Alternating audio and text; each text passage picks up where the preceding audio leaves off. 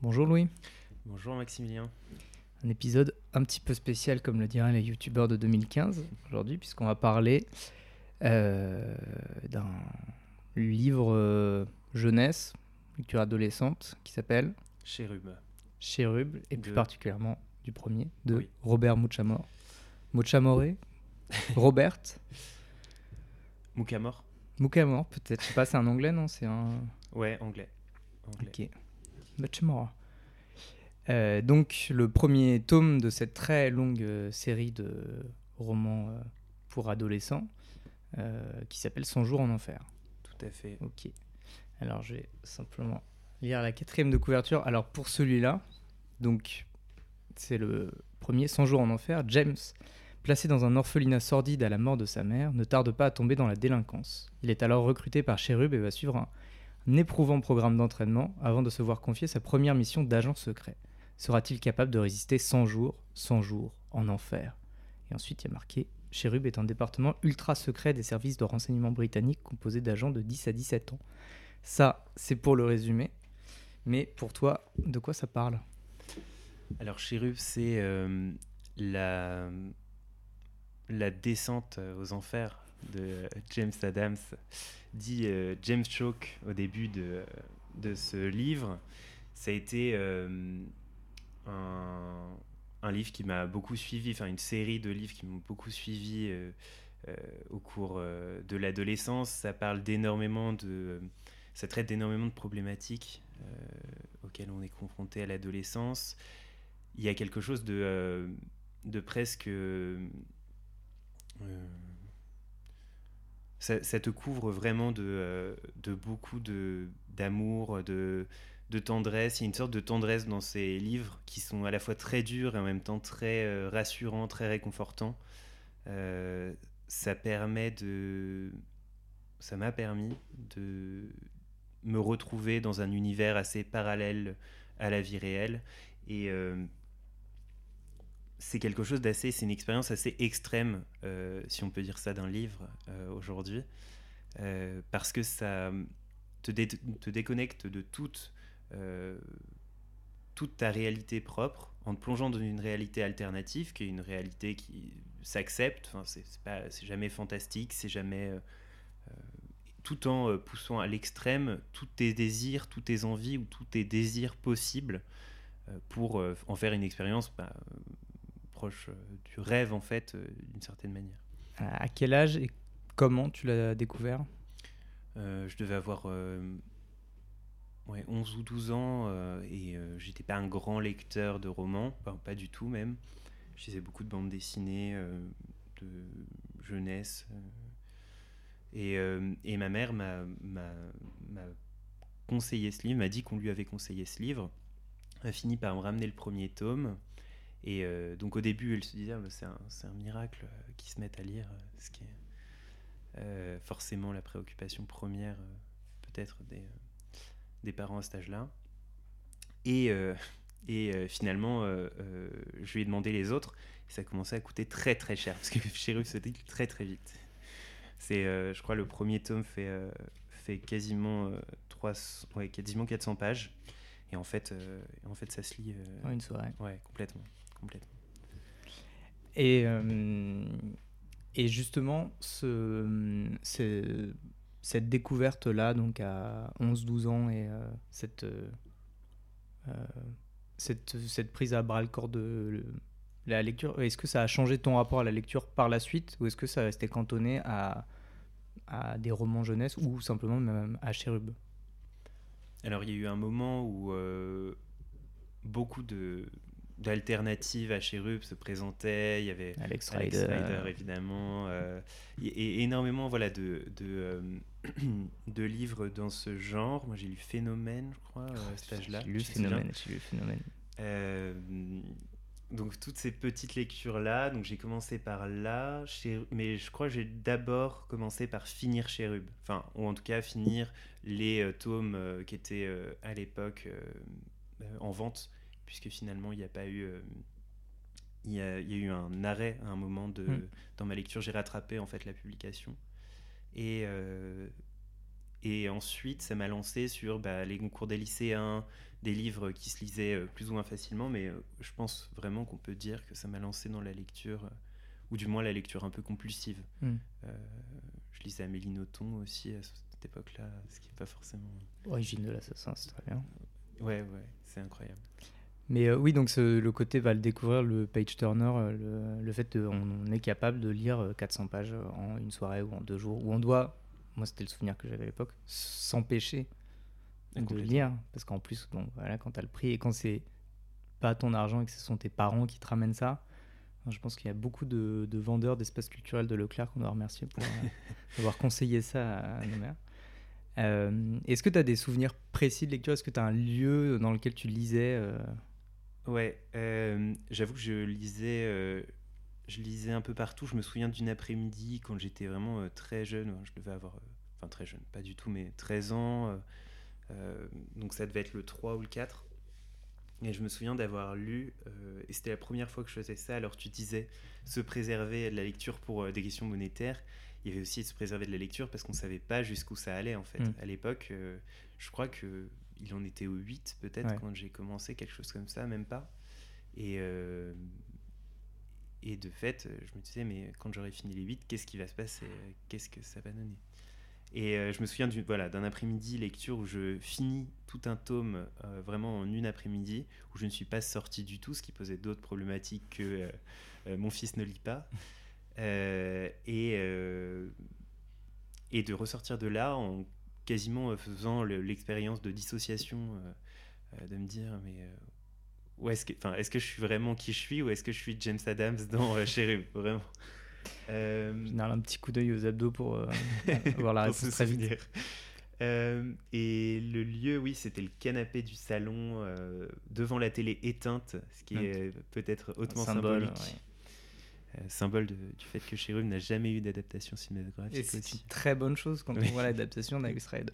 Je suis pas d'accord, mais. mais d'ailleurs, non, mais tu sais que je, je, j'étais, je traînais sur les, sur des applications, enfin sur des mid-journey, etc. Et moi, je me suis dit, est-ce que euh, genre j'essaye de faire un, de générer une image de James Adams Et en fait, je me suis dit non, parce que ce que je trouve incroyable, c'est que j'ai aucun, j'ai mis aucune image euh, concrète, j'ai pas cherché, et j'ai laissé mon, mon, cerveau dans l'état du simple lecteur qui se fait son, sa petite tambouille, mais il n'y a pas des images précises, fixes que tu pourrais faire. Et, euh, et en fait, j'ai vraiment envie de préserver ça.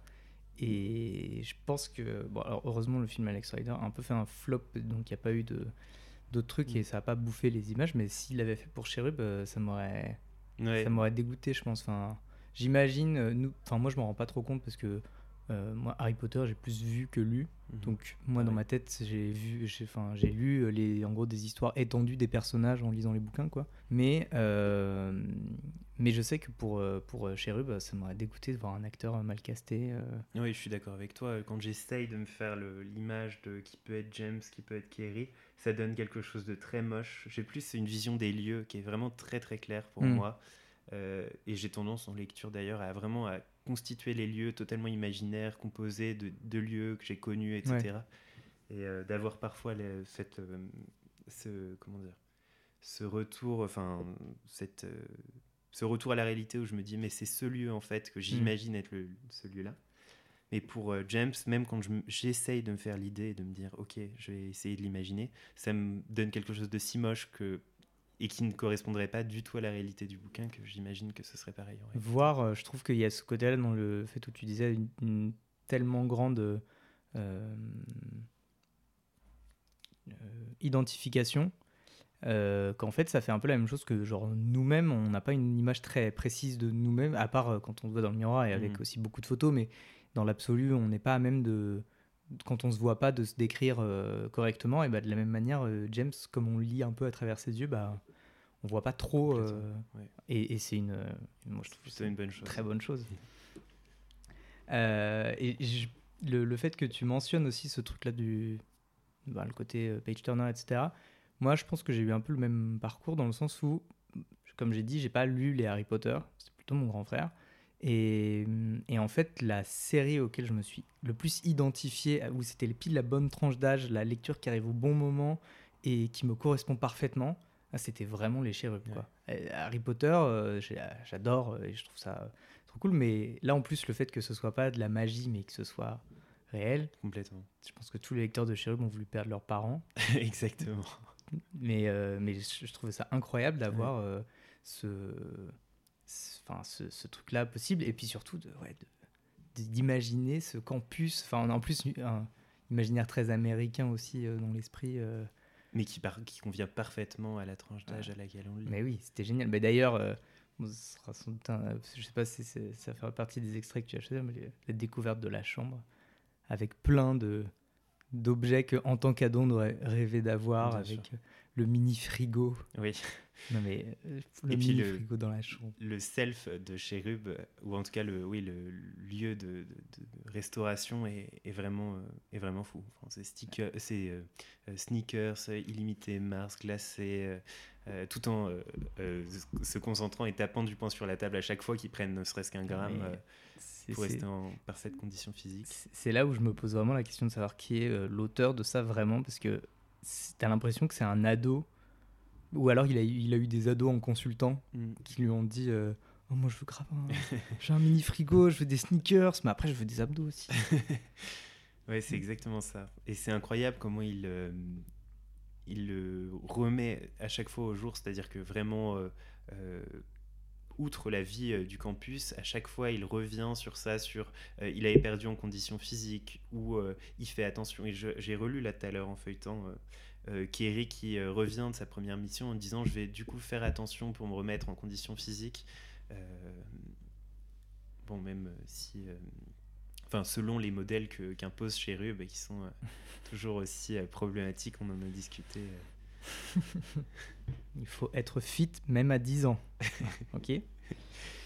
Par rapport à, au premier on va dire 100 jours en enfer euh, donc qui fait hein, la transition dans le schéma classique euh, de l'homme au mille visages etc donc une situation euh, classique bon, qui correspond aussi à celle du conte hein, mais une situation problématique l'obligation de changer de monde euh, la perte de repères, la découverte d'un monde magique, le côté mentor, etc., etc. Est-ce que ça, est-ce que la structure, on va dire, Mm. de celui-là qui est hyper canonique Oui, après, euh, t'as eu l'impression de la percevoir au moment de le lire, Oui. de voir euh, oui. cette, euh, cette douce plongée et de, est-ce que ça a favorisé l'identification, quoi? Ah, complètement, complètement. Après, il y avait déjà eu Harry Potter en film avant. Puisque on est, là, on est en 2004, le premier Cherub, je crois. Mm. Euh, Chris Columbus, c'est 2001. Euh, donc le premier Harry Potter. Donc en fait, ouais, euh, j'ai l'impression d'avoir vu Harry Potter peut-être en 2002 au cinéma Ouais. ou un truc comme ça. Donc euh, forcément, il y avait cette, ce rapprochement très facile. Mais en même temps, pas tant que ça, parce que, bah, comme tu le disais, Harry Potter reste réaliste. Donc je me suis fait vraiment avoir, en fait. Au début, je me suis... je voyais un peu... bon, évidemment pas avec ces mots-là à l'époque, mais euh, ça fait un peu fresque naturaliste. euh, euh, L'horreur même de la vie d'un adolescent euh, plongé justement en enfer. euh, Qu'est-ce que ça va être sa vie à l'orphelinat? Parce que je ne lisais évidemment pas les quatrièmes de couverture à Hmm. l'époque. Je ne savais pas de quoi ça parlait quand Oui, je l'ai ouvert. Ta mère qui t'a dit, Vraiment. tiens, on m'a dit que c'était bien, et tu... ouais. Vraiment. Et, et donc les premières pages sont un peu abruptes à cet âge-là. Je me dit, mais dans quoi je m'embarque, etc. Mais en même temps, il y a toujours cette... Et j'ai l'impression que c'est caractéristique de toute la, tous les chérubes et euh, en général de la littérature jeunesse. Ça veut dire qu'on te présente un interdit qui est un interdit factice, puisque finalement tu as le droit de lire ça, Mm. tu ne fais aucun mal. Et, euh, et du coup, c'est presque si ça t'incitait, bon, c'est évident, ça t'incite à lire euh, de fait, mais en fait, toi, tu te crées tes propres interdits factices après, en disant, Oh, mais si on savait que je lisais ça, alors que c'était justement de la main qui te l'a donné que tu imagines être outré, en fait. Alors- Oui, si elle avait lu, si elle savait. Mais notamment sur, sur le rapport à la sexualité, on en parlera euh, un peu, euh, un peu après. Dans euh, les, les 100 jours, il y a donc ce qui donne son titre, c'est le centre d'entraînement, les, le- les 100 jours en enfer. Donc c'est un, un- une épreuve de, un rite de passage en fait, où euh, donc des, des jeunes euh, ados, donc de, on va dire de 10 à 12 ans à peu près, doivent euh, passer euh, 100 jours atroces. Alors, les, les trois quarts, je crois, ou peut-être les 85 premiers jours dans, des, dans un, un camp, bah, ce bloc de béton Mhm. dans le fond du campus, moi ça m'avait marqué, euh, avec un, un instructeur horrible, etc. Enfin, moi dans ma tête, c'était euh, quand je l'ai vu après, euh, Full Metal Jacket, c'était Ouais. vraiment voilà, large, c'était Norman Large, c'était exactement ça. Et, et alors j'aurais bien voulu savoir comment toi tu l'as reçu à l'époque, ce côté-là. C'est infernal et en même temps j'aimerais bien y être. Bien sûr, ouais, ouais, c'était. Alors, je, je savais pas pour les 85 premiers jours. Je sais juste qu'il y a la mission de fin Oui. qui se passe ailleurs, mais je sais Oui. plus combien de temps elle dure. Euh, en fait, j'avais l'impression, moi, que ça. Enfin, il y a presque un moment où c'est troublant au niveau des lieux. C'est-à-dire que, bon, déjà, euh, j'ai, en le relisant, je me suis aperçu qu'on s'imaginait beaucoup de choses de ces 100 jours, mais en fait, c'est très, euh, très coupé. Il y a, rien du rien tout en fait, il y a voilà. 15 jours euh, qui nous sont racontés. ouais. Euh, tout à fait. Euh, alors, je me disais que ça m'a presque poussé à avoir des activités physiques, à, à faire du sport, etc. Parce que je me disais vraiment, enfin, il y a un truc de presque de, euh, euh, bah, c'est quand on souffre. euh, alors il le dit à un moment, euh, euh, c'est dur, mais les agents de shérif sont encore plus durs. Cette petite phrase qui nous paraît cringe aujourd'hui et qui nous a beaucoup trotté dans la tête à l'époque. Mais oui, ce- cette, cette, cette idée de dépassement de soi, de quasiment de développement personnel, on dirait. euh, et en fait, d'une certaine manière, on voit pas l'horreur euh, de la chose, c'est-à-dire vraiment un instructeur tyrannique qui, en plus, euh, bah, progressivement au fil des, des tomes, plus aucune crédibilité ni euh, ça se voit qu'il est complètement injuste, complètement arbitraire et que et d'une certaine manière, à l'époque, ça me paraissait un peu une figure d'autorité, Mm. indépassable, indétrônable et absolument pas questionnable. Il était un- euh, pas question de se dire que il était injuste. Simplement, il faisait la chose, son travail, etc. C'est la règle du jeu. Oui, voilà. Ça veut dire qu'il a accepté. euh, voilà, il doit tuer un poulet parce qu'au début, euh, une- un des rites de passage, euh, quand il ne connaît pas encore l'organisation, c'est de lui faire passer trois épreuves une épreuve plus scolaire, une épreuve doit tuer un poulet, Mm. et euh, l'autre où il doit, euh, c'est la nage. Euh, Est-ce que c'est la oui, nage c'est ou- la nage et il le fait pas parce qu'il sait pas nager. Oui, oui, voilà ça. Et, et ben, ça se situe dans le même idée de rite de passage. Il a le droit de retourner à l'orphelinat où il se confronte à cette, cette série d'épreuves. Il devient un complètement vrai mec. euh, voilà, un dur. Ah, ils maîtrisent tous les arts martiaux à 10 ans. Ils peuvent euh, immobiliser 5 adultes. euh. Non, alors si, parfois ils disent non, 5 adultes, euh, c'est un peu trop. Mais il va bien se défendre quand même. C'est ça. Mais euh, il y a ce. Oui, c'est vrai que ça, en fait, ça représente très peu de. Enfin, la période de temps, elle est hyper réduite. Mais c'est vrai que je pense qu'il y a, il y a le passage à Noël, là, dont Ouais. on, euh, on a, on a parlé. Il y a un, un passage, euh, le tout début, enfin, en gros, la première semaine, où il y a des abandons. Oui. Et après, Oui, plus rien. Mais je trouve que avec du recul, en fait, c'est- pas mal fort d'avoir fait ça parce que nous, on s'imagine tout ce qu'il a pu se passer alors qu'en fait, on n'en sait rien. Et en fait, on a reproduit ce qui a dû être le cas la première semaine. Ouais. On l'a reproduit pendant le temps que ça devait faire les 100 jours, quoi. tout à fait. Et donc, euh, dans- pour nous, c'était. euh, Enfin, on a, on a tout reconstruit à la manière d'une IA. euh. Oui, c'est assez incroyable parce qu'effectivement, moi, dans ma tête, euh, ça décrivait uniquement euh, les 100 jours euh, dans ce livre, enfin, quasiment. Et puis, euh, J'étais surpris fin. partent en mission à la fin. Ouais, tout à fait. Enfin, même pas à la fin, à la moitié du, Oui, du- ca- du quasiment. bouquin. Ouais, c'est c'est incroyable. Et est-ce que ça. Le, le fait de lire des histoires en série, etc., en fait, c'est quelque chose que on a fait finalement presque avant de voir des séries tout court? Euh, Enfin, je sais pas pour toi. Si... Oui, moi, c'est pareil. Je pense pas que ça, existait vraiment en tant que tel, la série, à l'époque. C'est-à-dire que ça existait. mais pas pour nous, quoi. Voilà, pour nous, c'était vraiment de l'ordre de. T'as fait des, des liens après entre ces trucs-là? Parce que je me, en, en les relisant, parce que si en, en ce moment je les relis, le, le fait de voir des, les mêmes personnages, des histoires, mais il y a un- je me demande même si c'est plus un côté film que, euh, que série en fait. J'arrive pas trop à savoir, mais parce qu'il y a beaucoup d'histoires en fait. Enfin, il y en a une quinzaine. Euh, comment t'envisages le fait de voir, euh, de revoir revenir les personnages euh, avec avec quoi ça te fait faire des liens? Est-ce que c'est plus avec de la littérature, genre je sais pas la comédie humaine? Est-ce que c'est plus avec des les Harry Potter ou avec des films euh, J'ai pas trop réfléchi à cette question. J'ai l'impression que je l'ai vraiment préservé en fait. Ça veut dire que c'est dans un coin de ma... c'était dans un coin de ma tête. J'ai très peu fait lien avec autre chose, peut-être à l'époque, avec les James Bond, évidemment. Euh, Avec Alex Rider, parce que ouais, tout à on fait. pas le choix. C'était vraiment la même chose. le lien. Euh, Harry Potter, très, très manifestement. euh, Mais j'ai l'impression ouais, de l'avoir préservé. C'est étrange parce que souvent euh, on a tendance à faire euh, du lien, à tout rompre euh, euh, sur les, les choses qui nous plaisent. Mais là, je, ne trouve pas du tout. Et je pense que j'ai vraiment préservé euh, ce- cet univers-là euh, de, de, euh, de Cherub.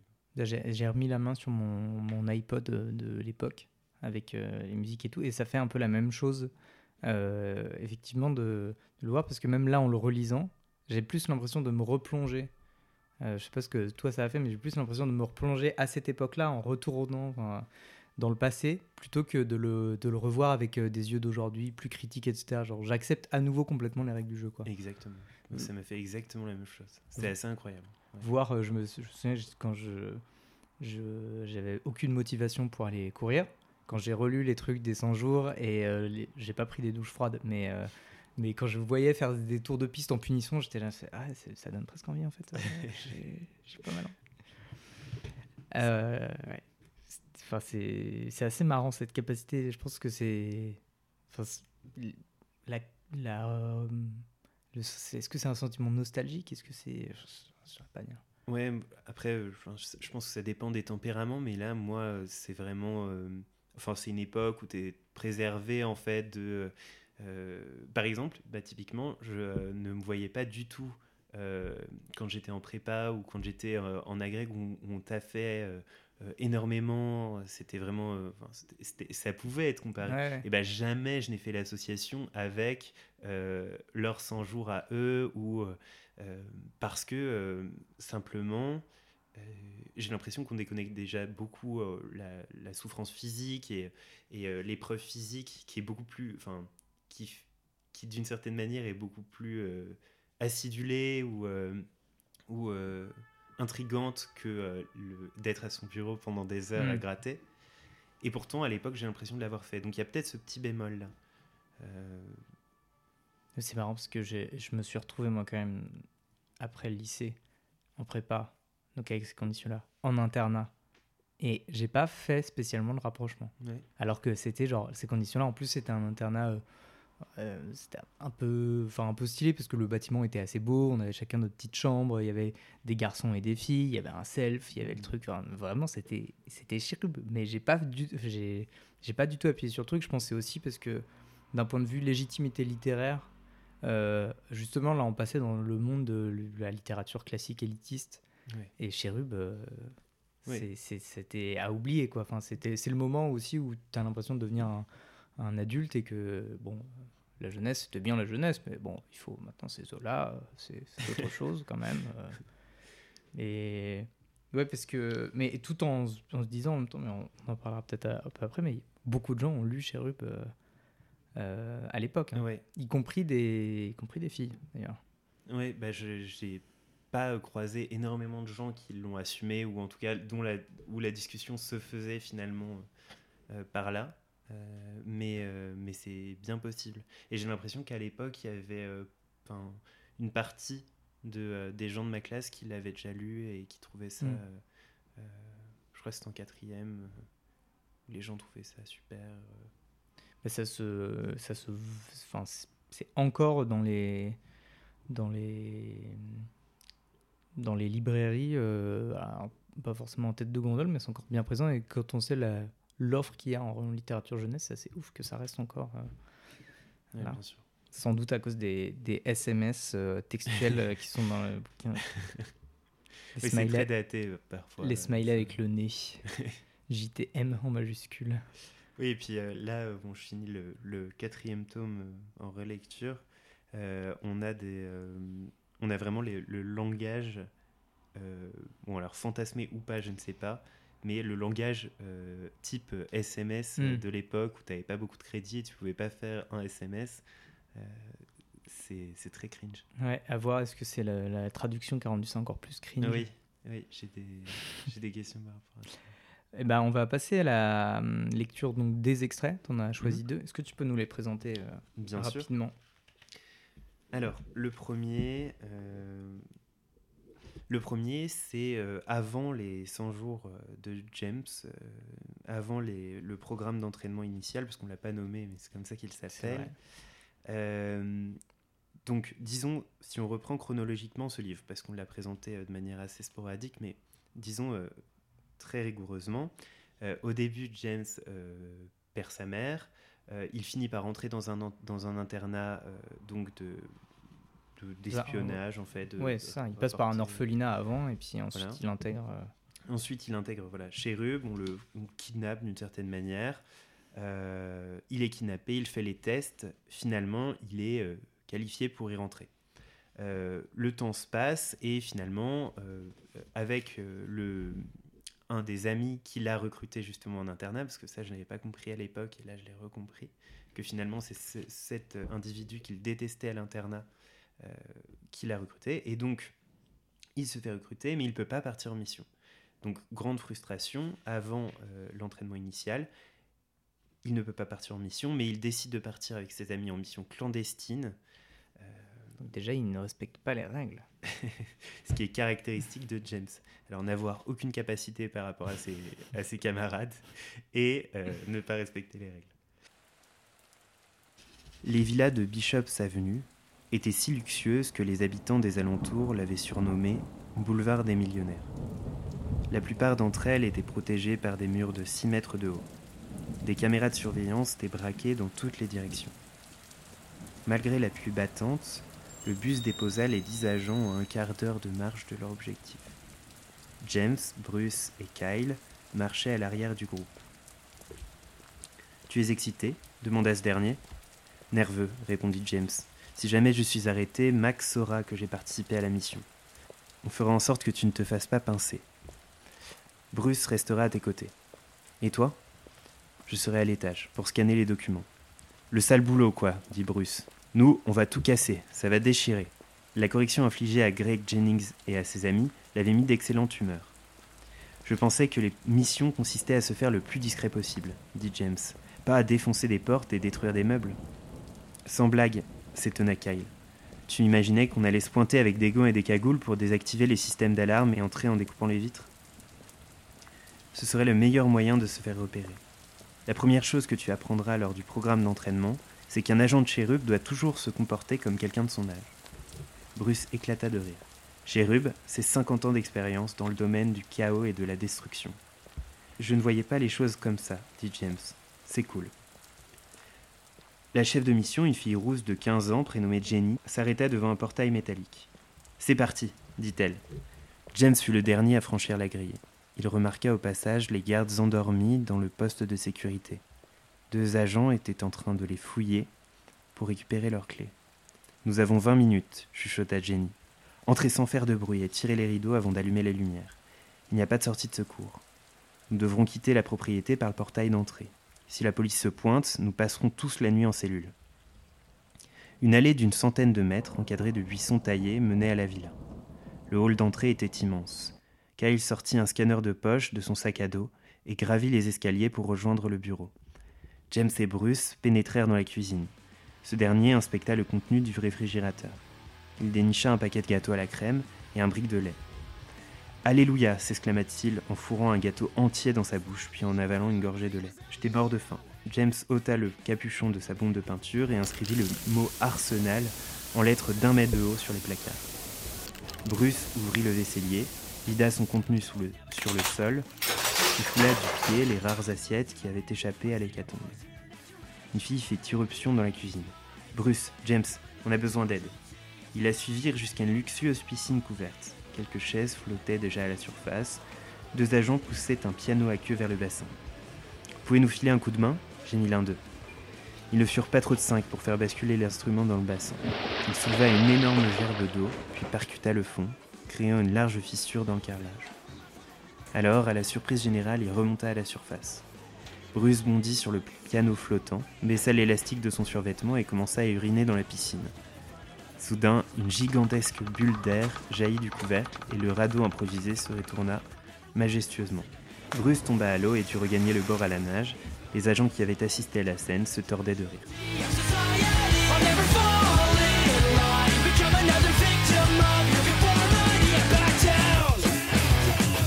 Bah, merci pour la lecture de, de l'extrait. Alors, euh, pourquoi c'est celui-là que tu as choisi? Je l'ai choisi parce que c'est, euh, pour moi, c'est exactement ce qui se passe euh, dans ton appréciation de Chérub à l'époque, des moments où on va au-delà de l'interdit. C'est-à-dire que là, il y a un premier interdit, c'est évidemment de cambrioler, donc se mettre en situation de cambriolage.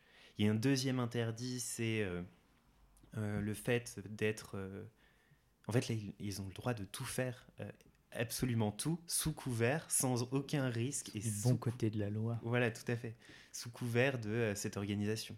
Donc là, euh, c'est, euh, il est lâche. euh, D'ailleurs, ça va poser beaucoup de problèmes parce que ce piano va déclencher le système d'alarme, puisque bah, il tombe au fond de la piscine, il casse la piscine et il désactive, enfin, il, fait un- il crée un court-circuit. Ouais. C'est vraiment, pour- ils, vont au-delà de ce qui est possible de faire. Mais voilà, c'est l'ouverture à toutes les possibilités dans cette euh, euh, immense euh, maison euh, d'hommes très riches, enfin de familles très riches.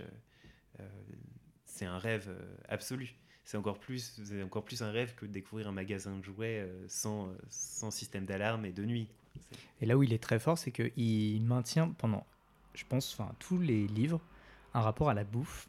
Ouais. Et ça, je trouve ça très fort parce que quand t'es ado, le côté genre pouvoir bouffer euh, un peu ce que tu veux et puis t'arrives, t'ouvres un truc, tu peux manger euh, comme ça. Je, je, enfin, j'associe vachement ça à l'adolescence et le fait qu'il le maintienne autant. Enfin, je pense qu'il a bien pigé un truc des ados aussi sur sûr, euh, ouais. sur ce truc-là, quoi.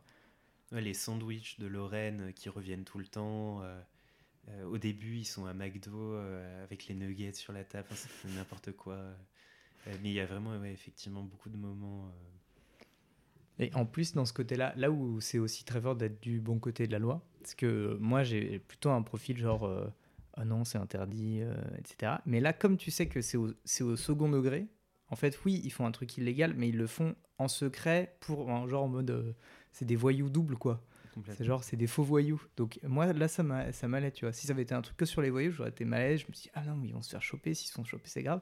Alors que là, il y a toujours le truc de se dire, dans le pire des cas, on enverra un agent pour euh, aller régler les affaires à votre place. Ça nous fait pas plaisir, mais bon, euh, voilà. Genre, euh, vous êtes au-dessus des lois, quoi. Et je, je trouve ça tellement cool. Ouais, c'est assez. et c'est assez déstabilisant à l'époque de se dire, enfin, en tout cas de notre regard préadolescent. Moi, j'étais plus favorable à la transgression, mais jamais à en accepter euh, les conséquences. Mm. Moi, J'étais le- l'enfant lâche. J'accuse Euh. clairement mon frère. Euh, donc oui, d'une certaine manière, on se rejoint sur cette idée-là de, euh, de transgression, mais pas vraiment. euh, Et parce qu'en plus, James, c'est quand même un petit con parce que il est, enfin, il est censé. Je crois qu'en plus le moment où il y a, mais oui, non mais c'est ça, le moment où il y a Kyle qui vient lui proposer cette mission-là interdite, il vient de se taper une giga gueule de bois Oui. parce qu'il a été à la soirée d'anniversaire d'une fille de 16 ans. Lui en a 11 et demi, Oui. mais 11 et surtout que l'alcool est, est interdit sur le centre, ça. mais d'une certaine manière, c'est d'accord pour les agents de 17 ans. Voilà. Mais lui a 11 ans et demi. 11 ans, il, se un- tape, il se tape une cuite. À Complètement. 11 ans, vraiment, c'est là, tu dis, bah. et, euh, et donc, il se tape là, et son pote vient le voir en mode Ouais, tu veux participer à cette mission-là? Alors qu'il n'est pas censé participer à une mission, que, a priori, à 11 ans, tu as une gueule de bois, mais tu es au fond du lit pendant 4 jours, vraiment. Et, euh, et alors qu'il est censé faire des tours de stade aussi. Oui. Enfin, non, mais C'est la multiple qui va. transgression. ouais. il n'y a rien qui va, et il y va tranquille, parce que James, il est un peu con aussi. Oui, C'est vraiment ce que tu disais tout à l'heure, ouais. c'est genre le moins bien doté de, de tous ses camarades. C'est l'inverse de genre Harry Potter qui est l'élu, euh, etc. Même si il fait des trucs de ouf, il est dans Oui. les missions les plus dangereuses, tu sais pas trop bien comment. Ils sont censés être 300 agents sur le campus, mais à chaque fois qu'il y a besoin de faire un truc, c'est euh, James. c'est incroyable. Surtout dans le premier, ce que j'adore, la première mission, il va avec euh, euh, donc une autre fille, donc celle qui a 16 ans, Amy, euh, en mission parce que elle, il correspond parfaitement au profil pour incarner sa sœur. James, c'est un adolescent anglais blond. Oui. Oui, Alors vraiment, non, c'est genre je pense que je suis sûr qu'il y en a plein qui sont qualifiés. Genre vraiment, c'est mais c'est un peu comme Harry Potter. Vraiment, t'as ce truc là où t'es censé avoir un énorme truc, mais en fait ils sont 15. oui, oui, oui, c'est vrai. Il y, a, il y a vraiment un zoom sur, euh, Mais- sur la petite équipe. Mais ça, c'est fort aussi de donner l'impression de fourmillement et. Bien sûr. Oui. Et, euh, mais en même temps de fourmillement, mais pas tellement, parce qu'il il joue tout le temps sur le fait, donc à la soirée d'Amy, dont tu parles, euh, il y a beaucoup de monde. C'est-à-dire que c'est peut-être une des seules fois où on voit autant d'agents réunis. Mm. Mais dans quasiment tout l'ensemble des, des livres, ce qui est assez euh, frappant, c'est de voir que il présente le campus comme toujours à moitié vide, étant donné que les agents sont toujours en mission. ouais. Et, euh, ou alors en programme. D'ailleurs, quand ils sont pas en mission, euh, il y a une fameuse euh, partie de paintball organisée. Bah, pareil, ils sont 24. Mm. euh, 24 sur effectivement tous les agents qui seraient censés être là. Et c'est tous les agents qui sont pas en mission. Ils sont 24. Ouais. Alors tu te demandes le nombre de missions qu'on confie. euh, Je trouve que c'est ça aussi qui est, qui est cool, c'est cette capacité-là. Alors, alors même qu'il y a énormément de, de pages, euh, mais de nous, de nous stimuler l'imagination aussi. Enfin, je, je trouve ça trop bien pour, euh, pour me prêter un peu à l'exercice d'écrire des trucs un peu dans un style jeunesse. J'ai j'ai pris des pages de, de Cherub pour essayer de dé- dé- dégager la structure, etc. Et t'as vraiment, genre, c'est un paragraphe, une idée, une action, et qui va enchaîner avec une autre. Enfin, c'est plein de trucs basiques mis à la suite. Et c'est ce qui fait que tu tournes aussi vite. T'as aucun effort de réflexion à faire. Euh, et pourtant, ça avance doucement et ça te, ça te pose pile les bons jalons pour que tu imagines le monde autour. Enfin, franchement, c'est, assez incroyable de, de ce que ça fait. Ça le fait hyper bien. Quoi. Il y a le caractéristique de la littérature jeunesse, c'est-à-dire d'alterner les dialogues. Euh, c'est beaucoup de dialogues, il y a beaucoup de dialogues. Euh, et en même temps, il y a de la description, mais pas trop. Parfois, on est, on a une description précise d'un endroit, mais c'est vraiment à une fonction. Enfin, ça a une fonction précise. Enfin, vraiment, il y a zéro poésie dans Cherub. Vraiment- Ah oui, non, mais puis, et puis même, c'est ce truc-là qu'on aime bien. Donc, dans Cherub, comme ils sont en mission, ils ont des. Ils ont des, enfin, des gadgets. euh, ouais, mais non, mais ils ont le truc de mission, euh, ils ont l'ordre de mission. de mission. ouais. et, euh, et où, qui nous présente la situation dans laquelle ils vont être. Et donc là, tu as vraiment ce, ce petit grisement de te dire, ok, alors on va nous donner toutes les infos, tu es Ouais. avec, euh, avec Q, euh, enfin, tu es, avec, euh, ou M, euh, avec le briefing de mission, quoi, vraiment. Et euh, ce truc-là, j'ai essayé de le faire avec mes élèves un peu, mais euh, c'est- trop bien de se dire, euh, ok, j'ai j'ai le document parce qu'en plus c'est en italique, il y a marqué confidentiel à ne pas sortir. Tu as l'impression que le document été extrait, que toi tu lis exactement en même temps que lui. Et c'est ce Et qui il se y a passe. marqué euh, ce document est équipé d'un d'un système d'antivol invisible. Alors que euh, Ouais. James fait que de l'emmener partout. Euh, mais justement, et ce que je trouve trop bien dans le- l'idée du truc, il y a beaucoup d'ellipses dans Cherub, mais ce truc de mission-là, qui peut être un peu rébarbatif, tu l'as en entier. Mhm. Tu, tu, tu en prends connaissance autant. Et à la limite, on pourrait presque dire, tu peux décider de le passer un peu Ouais. vite euh, si t'es pas un agent sérieux. Ouais, complètement. Et d'ailleurs, attends, je viens de me souvenir d'un truc. Il n'y avait pas un site Cherub? Si, cherubcampus.com. Putain, cherubcampus.com. Il y avait quoi sur ce truc déjà? Je crois que tu pouvais. euh, Attends, qu'est-ce que Il tu y pouvais avait, euh, bah, il y avait des infos, des fanfictions. Il avait pas, il avait pas, tu vois, c'était pas choisi ta maison comme dans Bah non, parce que Harry tu sais Potter. pas choisi ton Mais- t-shirt parce que c'est pas toi qui. Mais je crois que tu avais un peu un truc de euh, genre, euh, si tu étais dans le, sur le site depuis longtemps, tu avais la, cou- la couleur Oui. d'avatar ou tu avais un truc comme ça de, de, de t-shirt, euh, en gros l'équivalent. Mais j'ai pas trop saigné ce site. mais non, mais, mais je me souviens qu'il y avait ça. Je me demande même s'il y avait pas des missions en plus, enfin, tu sais, genre des trucs de. Des petites. Ouais, des. des, des je sais pas, des, enfin, des trucs étendus, quoi. euh, Un peu comme, enfin, tu vois, le truc 8, soleil, euh, ouais, soleil noir. Le, le 8,5. Euh... Putain, je me souvenais pas du tout de. Ça ça vient de popper, là. Bref. Mais donc, justement, pour dire, on est, on est mis dans la peau vraiment du, de l'agent, quoi. Mhm, Et comme en plus, James, c'est un peu le débile, ben, il a pas beaucoup d'aptitude. Complètement. Il a zéro aptitude. Alors- Lorraine, elle est super forte euh, en langue étrangère, en. euh, en Si lui, il est fort en maths. Oui, lui, il est fort en maths, c'est vrai. Mais du coup, malheureusement. C'est vraiment le truc qui le fait recruter. Genre, euh, t'as Kale qui lui demande un truc au début, et puis il calcule hyper vite. fait Hey Vraiment, genre, ok. T'es fort en maths, toi Et c'est là où je trouve que c'est pas mal, parce que pour avoir lu, euh, en gros, quand j'ai quand j'ai relu, donc j'ai fini chez Rub et j'avais pas le, le tome 2 et j'avais Alex Rider que j'ai retrouvé. Et en fait, Alex Rider, ben, c'est beaucoup moins bien parce que c'est c'est il est, il est déjà parfait depuis le début, Mm. mais c'est trop cryptique parce qu'en fait, il a été genre euh, élevé par son oncle, Oui, mais sans être élevé par lui. Enfin, il y a un truc un peu. Il n'y a pas d'attachement euh, au, au gain parce qu'il a, il a déjà les aptitudes en fait. Et le seul monde magique qu'il découvre, c'est le fait d'être envoyé en tant qu'agent. Et là, pareil, c'est pas crédible en fait. Enfin, c'est beaucoup Mm. moins crédible parce que pourquoi on l'enverrait lui? Enfin, ça veut rien dire. Il a pas Mm. passé de. Enfin, c'est. Je à l'époque, ça m'avait pas marqué. bah, il, est, il est déjà adolescent, euh, Alex Rider, c'est Ouais. ça aussi. Mais sauf que même adolescent, euh, c'est pas parce que ton oncle il était au MI5 que t'y vas quoi. Non, bien sûr. Et, Ouais. et- et c'est ça que je trouve. Enfin, ça me manque vraiment. Et pour, là, pour le coup, ça m'a gêné. Alors que chez Rub, euh, tu acceptes le monde tout de suite. Enfin, c'est vraiment un jeu vidéo, quoi. Tu Mhm. rentres dedans, tu dis, ok, c'est moi j'y vais. Et Alex Rider, euh, ben, tu vois, j'ai pas fini parce que ça m'a. Il a 17 ans, je crois, Alex Rider, en fait. Il y a pas Mais c'est- 16 Ouais, mais c'est possible, mais pour moi, il avait, c'est vraiment, il était à la limite. Ouais, c'est ça. Euh, mais du coup, c'est forcément moins attachant. Oui. Parce que, que Kerry, qui par exemple, arrive à 6 ans euh, Non, au mais- campus. euh, Ouais, mais justement, c'est ça que je, je trouve qu'il y a vraiment un truc de. euh, Enfin. euh, vibe euh, Harry Potter parce que Mm. t'as justement as des personnages secondaires hyper attachants. euh, justement, t'as as Kyle. Il faut quand même parler de Kyle, qui est, je pense, pour tous les ados qu'on était, alors à part pour ceux qui l'étaient euh, eux-mêmes, mais la première rencontre avec la question de l'homosexualité et de son acceptation euh, quand tu es hétéro. euh, parce que, euh, parce que bah, je pense qu'on avait le regard de James euh, à Mm, l'époque. Et en fait, euh, Kyle, il lui, a- il lui dit c'est dans le 1 ou le 2 C'est dans le 1 C'est dans le 1, je crois. Non, c'est dans le 2, parce que c'est quand ils sont en famille d'accueil. Ils sont tous les quatre Euh, ensemble. T'as raison.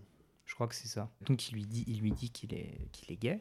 Ouais. Et vraiment, James a la réaction de base de l'ado euh, con de mais attends, mais euh, euh, on s'est déjà déshabillé dans la même pièce. Et en mode oui. et Et heureusement que qu'il en parle du coup à Kerry et Nicole. Donc Kerry, son, sa petite amie. je crois, dans le pas encore, Pas mais encore. en- son crush quoi. Love Nicole, son autre petite amie slash Pour d'autres raisons. slash, point d'interrogation. Euh, et elle, euh, elle le démonte. Ouais. euh, elle n'accepte pas le fait, et heureusement, le fait que James puisse prononcer une parole homophobe.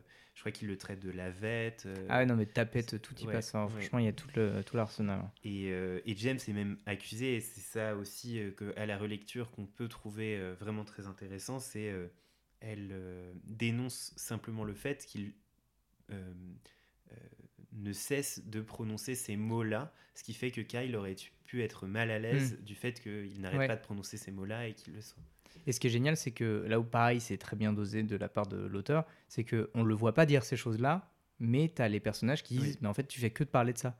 Donc c'est à nouveau, je pense qu'on le voit à travers ses yeux, parce que peut-être que lui-même n'a pas conscience de prononcer ces mots-là. Tout à fait. Et en fait, euh, bah, il passe son temps à dire ça. Comme nous, à l'époque, moi je me souviens très bien du moment où, au lycée, j'ai pris conscience de, genre, ce truc qu'on utilisait tout le temps, de, de lâcher des. euh, ah, c'est un truc de PD, ou un truc comme ça. Et au lycée, je me suis dit, mais en fait, c'est plus possible de dire ça, quoi. Mm.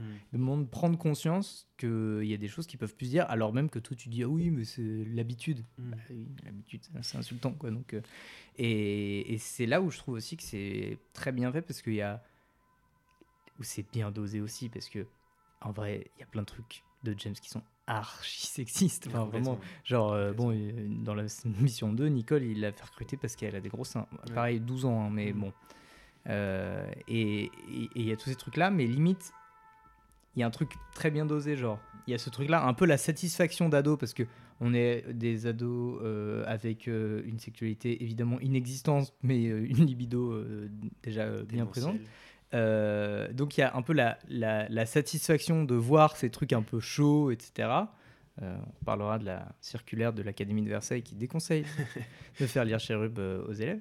Euh, mais dans le même temps, c'est désamorcé parce que donc on a la satisfaction de le voir quand même, et de l'autre côté, on a les personnages qui disent à James T'es vraiment un gros macho, un truc comme ça. Donc on a le- la satisfaction de le voir et la condamnation. Donc quelque part, c'est quand même un peu encadré Oui. Même si voilà, si on avait que la condamnation, ce serait moins marrant. Enfin, en tout cas, étant ado, ça, ça aurait été moins marrant. Et mais parce que c'est cool de voir euh, le, le, on est obligé de se remettre un peu en question ces comportements-là quand même, quoi. Et puis James, j'ai l'impression que c'est un peu un garde-fou des comportements qu'on pourrait avoir. Parce Ouais. que, mine de rien, il est toujours à frôler la limite de l'inacceptable, mais le complet inacceptable. Euh, dans le 2, enfin, si je peux euh, un petit peu en parler, euh, euh, il a failli prendre de la cocaïne. Enfin, il était à 1 À 12 ans. vraiment quelques secondes de prendre de la cocaïne. Euh, Il y a une de ses amies qui en prend et qui, du coup, euh, fait un cours de grandes sanctions. Et lui est toujours justement, voilà, dans la sexualité, c'est pareil. C'est-à-dire que on attend quand même pas mal. Donc là, il laisse son premier baiser, etc. Il n'y a pas de problème. Mais on attend quand même beaucoup dans la série avant qu'il se passe quelque chose de Mm. vraiment sérieux. Ce qui est plutôt pas mal en termes de, euh, d'imaginaire. Euh, euh, Et donc, du coup, James est toujours, j'ai l'impression, un peu dans notre condition de, euh, de garçon imparfait, de Mm. garçon avec, euh, euh, comment dire, ses, ses problèmes, ses failles, son incapacité à parler correctement. et il se construit progressivement. Parce que oui, en fait, c'est ben, un peu mm, toujours au parallèle avec Harry Potter, alors même que il se retrouve avec des aptitudes qui sont hors de nos capacités à nous, des missions hyper dangereuses, euh, le maniement des armes, des bagnoles, euh, euh, le fait de de- d'être euh, ceinture noire de karaté, tous ces trucs-là. Et ben, on continue à pouvoir s'identifier à travers ces comportements psychologiques euh, déplorables d'un ado euh, qui bah, n'est pas mature surtout. Euh, et c'est ça qui est très bien fait, c'est qu'on continue à s'attacher, euh, à rester très proche du personnage parce qu'il y a ça. Et ce qui, de l'autre côté, fait qu'on a l'impression d'avoir ses capacités à lui euh, Complètement.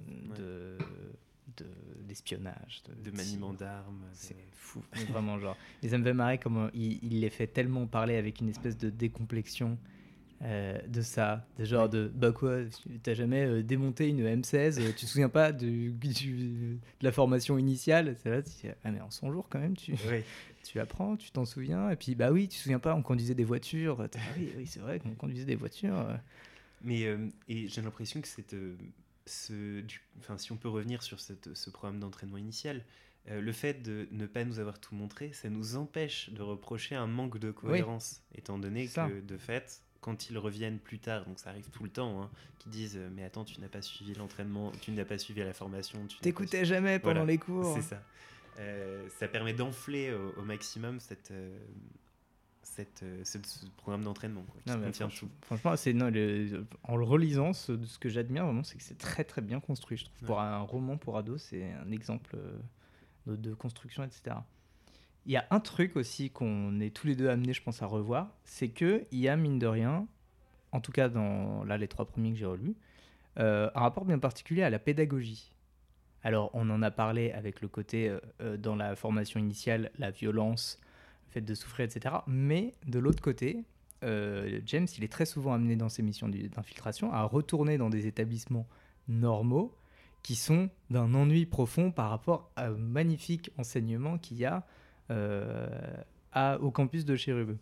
Et alors, quand toi, tu l'as relu en tant que prof euh, aussi, aujourd'hui Alors, c'est encore un, un grand coup de magicien euh, de la part de Robert Mouchamor euh, de nous montrer jamais euh, les enseignements pratiqués à Chérub, c'est-à-dire que les salles de classe, on ne les voit jamais. On sait juste qu'ils sont 10 à 15 maximum. Ouais, Tout à fait. Clin d'œil, clin d'œil, éducation nationale, vous connaissez la solution. On sait qu'il y a des profs de toutes les langues possibles au monde. Il y a des profs de russe, il y a des profs. Euh, alors, comment je le vois Euh, le, le cerveau euh, flexible des enfants qui est bien mis, qui était quand même la mode à l'époque. Dans les années 2000, le cerveau flexible des enfants, qui n'a bon, assez peu de sens, je pense, euh, scientifiquement. C'est pas prouvé que. C'est prouvé qu'ils sont plus à même d'apprendre facilement. Euh, mais au niveau des langues étrangères, ça paraît euh, vraiment très, euh, très utopique euh, la façon dont c'est présenté.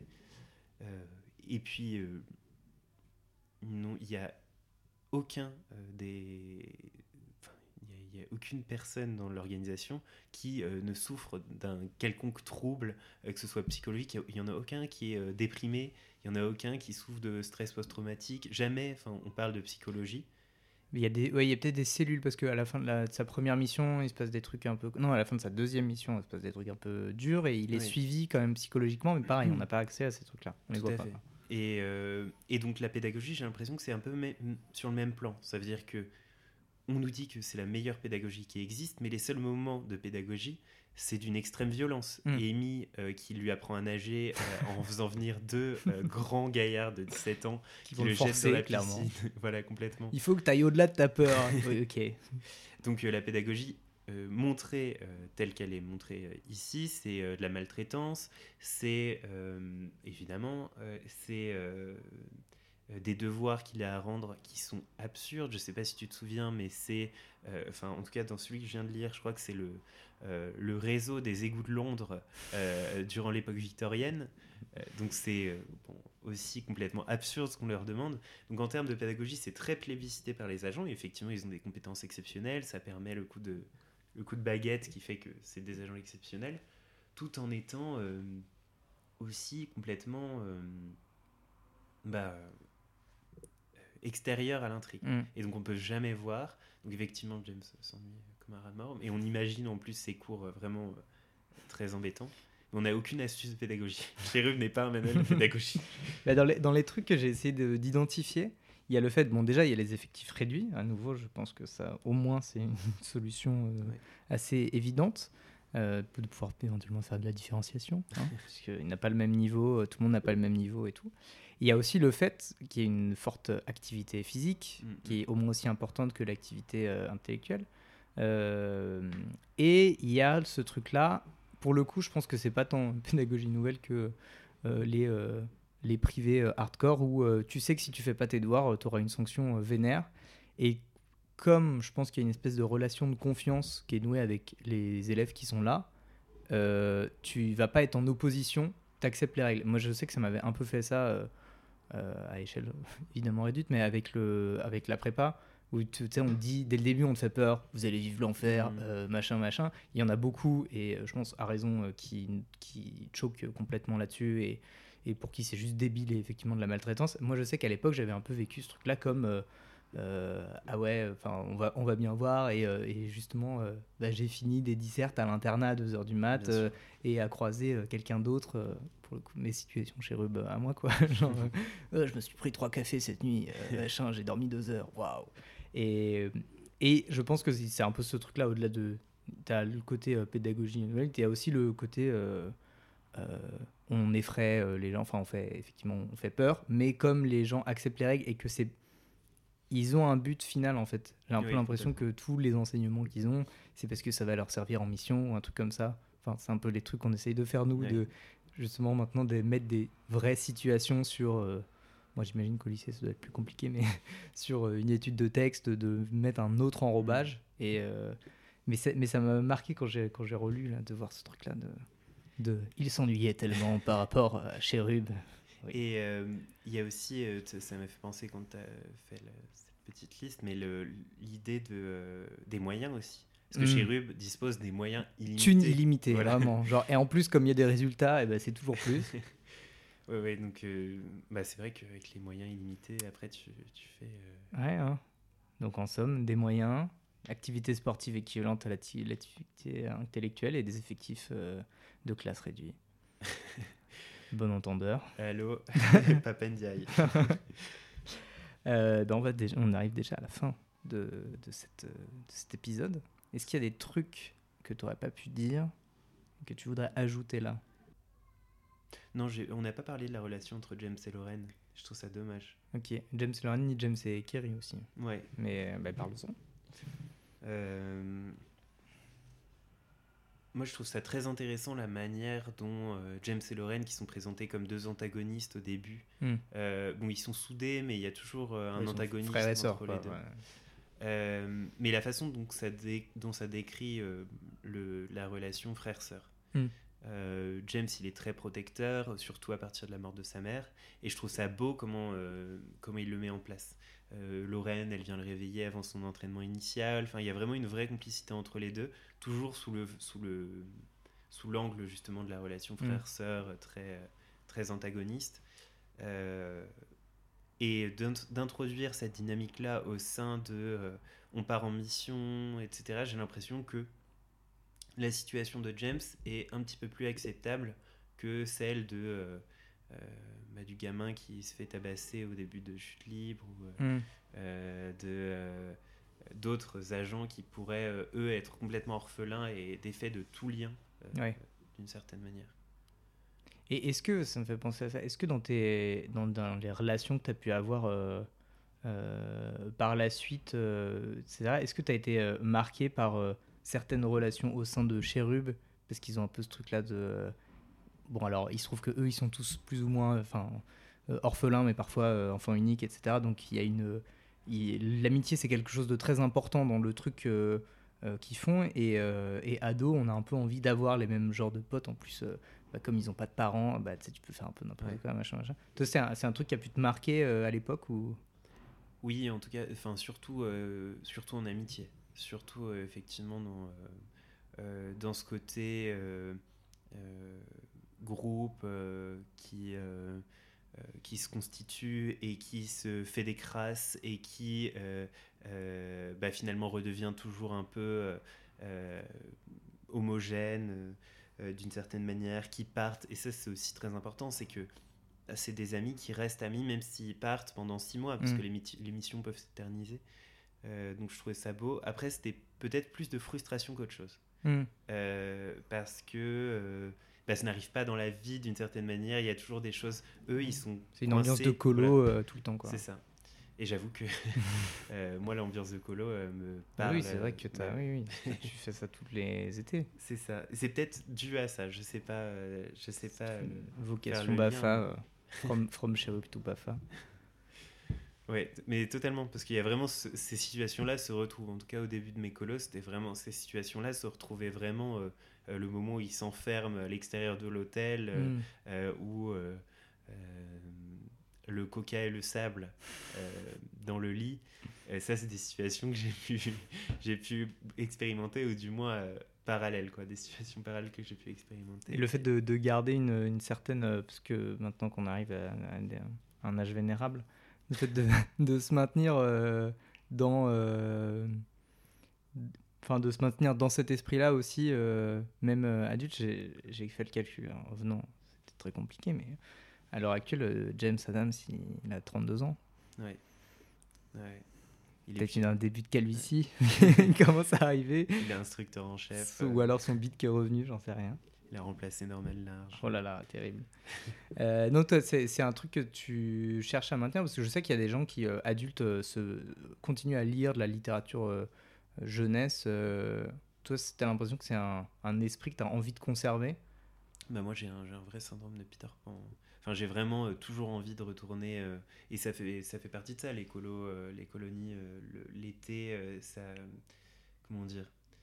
Ça me, ça me maintient dans le un esprit un petit peu ludique euh, dynamique euh, euh, de pas se voilà se laisser encrouter euh, où que ce soit et la littérature jeunesse y participe euh, l'esprit du jeu en fait en général le jeu de de plateau le jeu de rôle le Mm. jeu Oui, Non, parce que quelque part, Cherub, si on prend un peu de recul, on peut très bien imaginer que c'est effectivement que c'est- les émissions, c'est des jeux, enfin un jeu de rôle qui prend très au sérieux, quoi. Ouais. Bah, le, James le, le sous-entend à plusieurs reprises qu'il a presque l'impression d'être, euh, surtout au début d'émission, c'est tellement peu réel qu'il a presque l'impression que c'est un jeu, ce qui lui coûtera un accident de voiture. euh. Et d'ailleurs, le début, moi, c'était un truc qui m'avait marqué. J'étais très content de retomber dessus dans, euh, dans Son jour en enfer. Euh, un extrait du manuel euh, de, de la formation initiale qui est vous venez de commencer un jeu vidéo, vous êtes au premier Ouais. niveau, vous, vous avez euh, tellement de mal à le faire, etc. Et à la fin du jeu, euh, enfin, et euh, après avoir fini le jeu, un jour, par hasard, vous refaites le premier niveau et il vous semble hyper facile. Ouais. Et, et ça, ça m'a marqué. Enfin, j'y repense, j'y repense tous les ans presque, parce que c'était une, une analogie qui a hyper bien marché pour moi. Mm. quoi. Ce truc-là de ce qui est dur à un moment, ce qui est infernal et là, en plus enfin, littéralement infernal, euh, bah, peut en fait avec euh, de l'expérience, avec la répétition, avec euh, simplement du recul, bah, un jour ce sera, ça nous semblera très facile et donc euh, ça peut valoir le coup de se forcer dans certaines limites. Euh, ça peut valoir le coup d'endurer euh, ce truc-là si, euh, si c'est vraiment un but qu'on vise derrière. Quoi. Complètement. Ouais. Les efforts portent leurs fruits. Tout vient à point à qui ça. Euh, bon, on va pouvoir passer aux dernières euh, questions, sauf si tu veux parler Ça de, me, Kerry ou très de, bien. de On peut parler de euh. Kerry si tu veux. tu tiens? Non, non, mais c'est. Enfin, c'est pareil, je trouve que c'est un, choix intelligent euh, quelque part au niveau de. parce qu'elle correspond pas du tout à des canons de beauté d'ado occidental, puisque Kerry, alors, quand on le lisait nous à 12 ans, elle avait 10 ans, donc ça marchait. Maintenant, voilà, plus la même chose, mais voilà. Mais euh, bah, c'était euh, une. Enfin, on la commence à la connaître, c'est une petite fille, et puis d'ailleurs, James euh, Ouais. en parle. voilà. oh, elle, elle met des, des chaussettes roses et elle est capable de me péter la gueule au karaté. Oui. Et, mais c'est bah voilà, elle a des traits asiatiques, elle est, elle a pas beaucoup de forme par rapport à Nicole, par exemple. Euh, et justement, euh, il y a quand même, euh, c'est la fille qui le rend dingue. Et il comprend pas trop pourquoi. Parce que justement, euh, objectivement, il n'y a pas les trucs qui devraient euh, le séduire. quoi. Et donc, je trouve que même dans l'apprentissage du sentiment amoureux, alors, en le relisant, c'est très basique. hein, Oui. mais euh, je, je pense que pour, pareil, pour l'époque, c'est intéressant d'avoir eu ces exemples-là, de s'identifier à ce type de relation-là. Enfin, il y a un peu de finesse quand même là-dedans. Oui, bien sûr.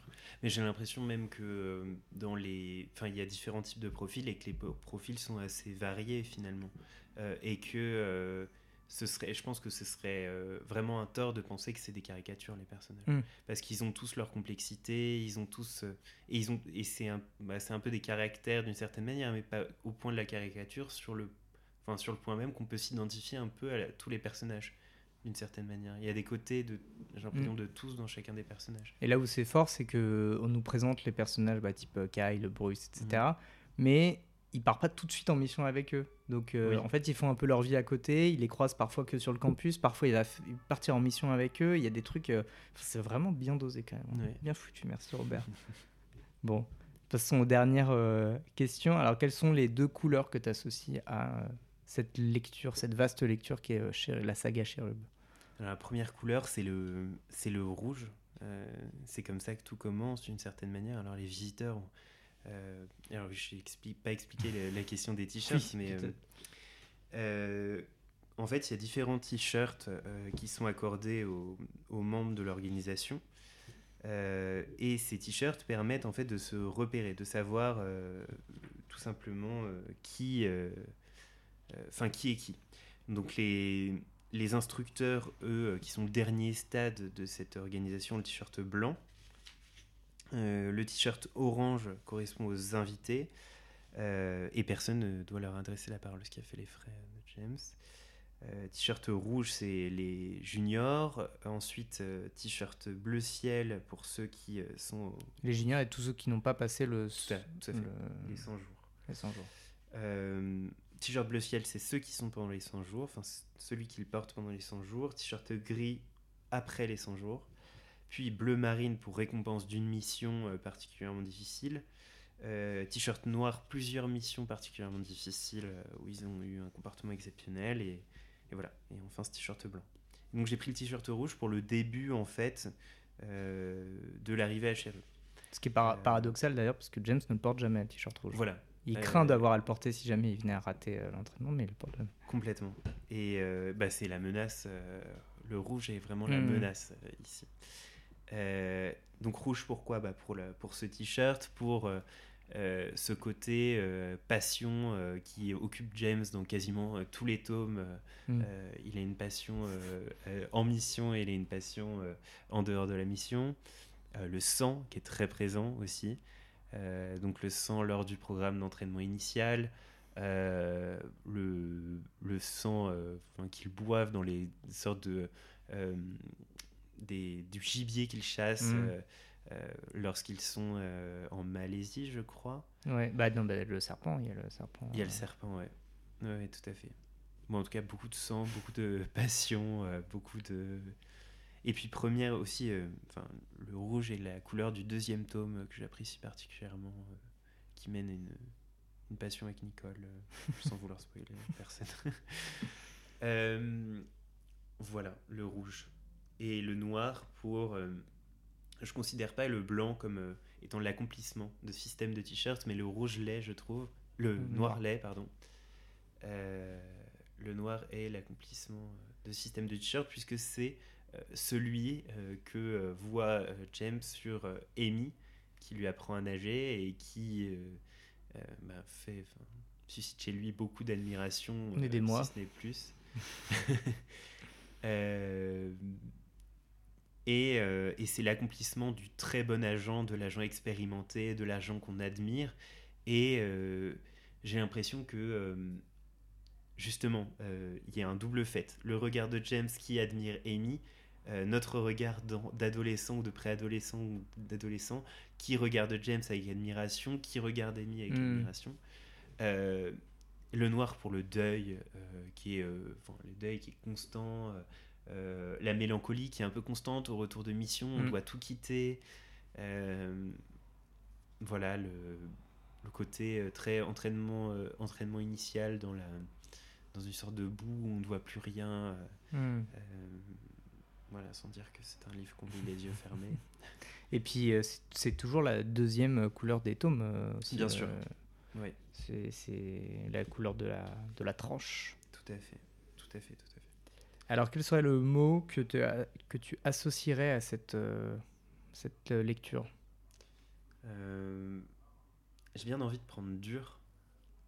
Euh, c'est ambitieux, mais c'est cette question de qu'est-ce qui est, qu'est-ce que c'est qu'être un dur, qu'est-ce que c'est que euh, de se forger, de s'endurcir? euh, euh, Est-ce que vraiment euh, James est endurci euh, Mm. pendant le programme d'entraînement? Jusqu'à quel point on peut faire d'enfants de 10 à 12 ans des enfants durs et des durs en fait. Donc, endurcir, le truc de Ouais. euh, tout à fait. Et qu'est-ce que ça veut dire? Est-ce que Mm. ça veut dire que ça les rend moins euh, empathiques? Ça, j'ai pas l'impression. Au contraire, j'ai l'impression que ça justement ça euh, ça augmente leur, euh, ce qu'ils peuvent ressentir, leurs sentiments. Ça les rend pas ça les rend pas plus euh, ça les rend moins sensibles peut-être à la peur, mais ça les rend plus sensibles à enfin, ou- en tout cas ça les jette dans des situations où ils seront forcément confrontés à des choses plus délicates et donc bah, quand James tue un homme il doit s'endurcir pour ne Ouais. pas céder euh, à ce, ce traumatisme Même si euh, ça occupe moins de place dans son esprit que. euh, Est-ce que j'envoie un message à Kerry voilà et euh, je ne commenterai pas dur euh, S'endurcir. Euh, alors, avant la toute dernière euh, question pour euh, clôturer, quelle est ta lecture du moment? Alors en ce moment euh, À part Chérub. bah ouais en ce moment je lis Chérub Euh, non Euh, en ce moment j'ai lu en fait euh, le très plébiscité euh, Camilla Grebe euh, je sais pas si ça dit un truc c'est un polar suédois Ok, euh, qui s'appelle L'énigme de la Stuga ok. Euh, donc c'est euh, ça se lit très bien. J'avais besoin d'un rebond euh, comme je lisais chez Rub après. fallait- Voilà. Et là, euh, j'ai pris un cri sous la glace. C'est euh, un autre tome de Camille Grebe. Donc c'est du polar suédois. Euh, c'est très, c'est très sympa, très joli, très, très simple en fait, euh, très agréable à lire. Et pour terminer, par quelle musique voudras-tu clôturer cet épisode? Tu as tous les droits puisque je ne génère aucun argent avec ce podcast-là. Donc, Ok. Je réfléchis, j'ai pas pensé à ça. Si c'était moi, ce serait du Fallout Boy. euh, parce que j'écoutais en Je même temps que je lisais. Je mettrais bien Fat Lip de Sum 41. Ah, mm, ça me va. hein. Bah, c'est parti. En plus, ça correspond bien au à celui que j'ai lu là. Je voyais bien Fat Lip derrière. Donc, ce sera Fat Lip. Ça me semble pas mal. Eh bien, merci beaucoup. Bah, merci à toi. Merci à toi. Et puis à tout le monde, j'ai bien envie de vous dire à dans deux semaines, mais bon, comme je respecte pas trop les délais euh, ces derniers temps, je vous dis au prochain épisode. Salut Thank you.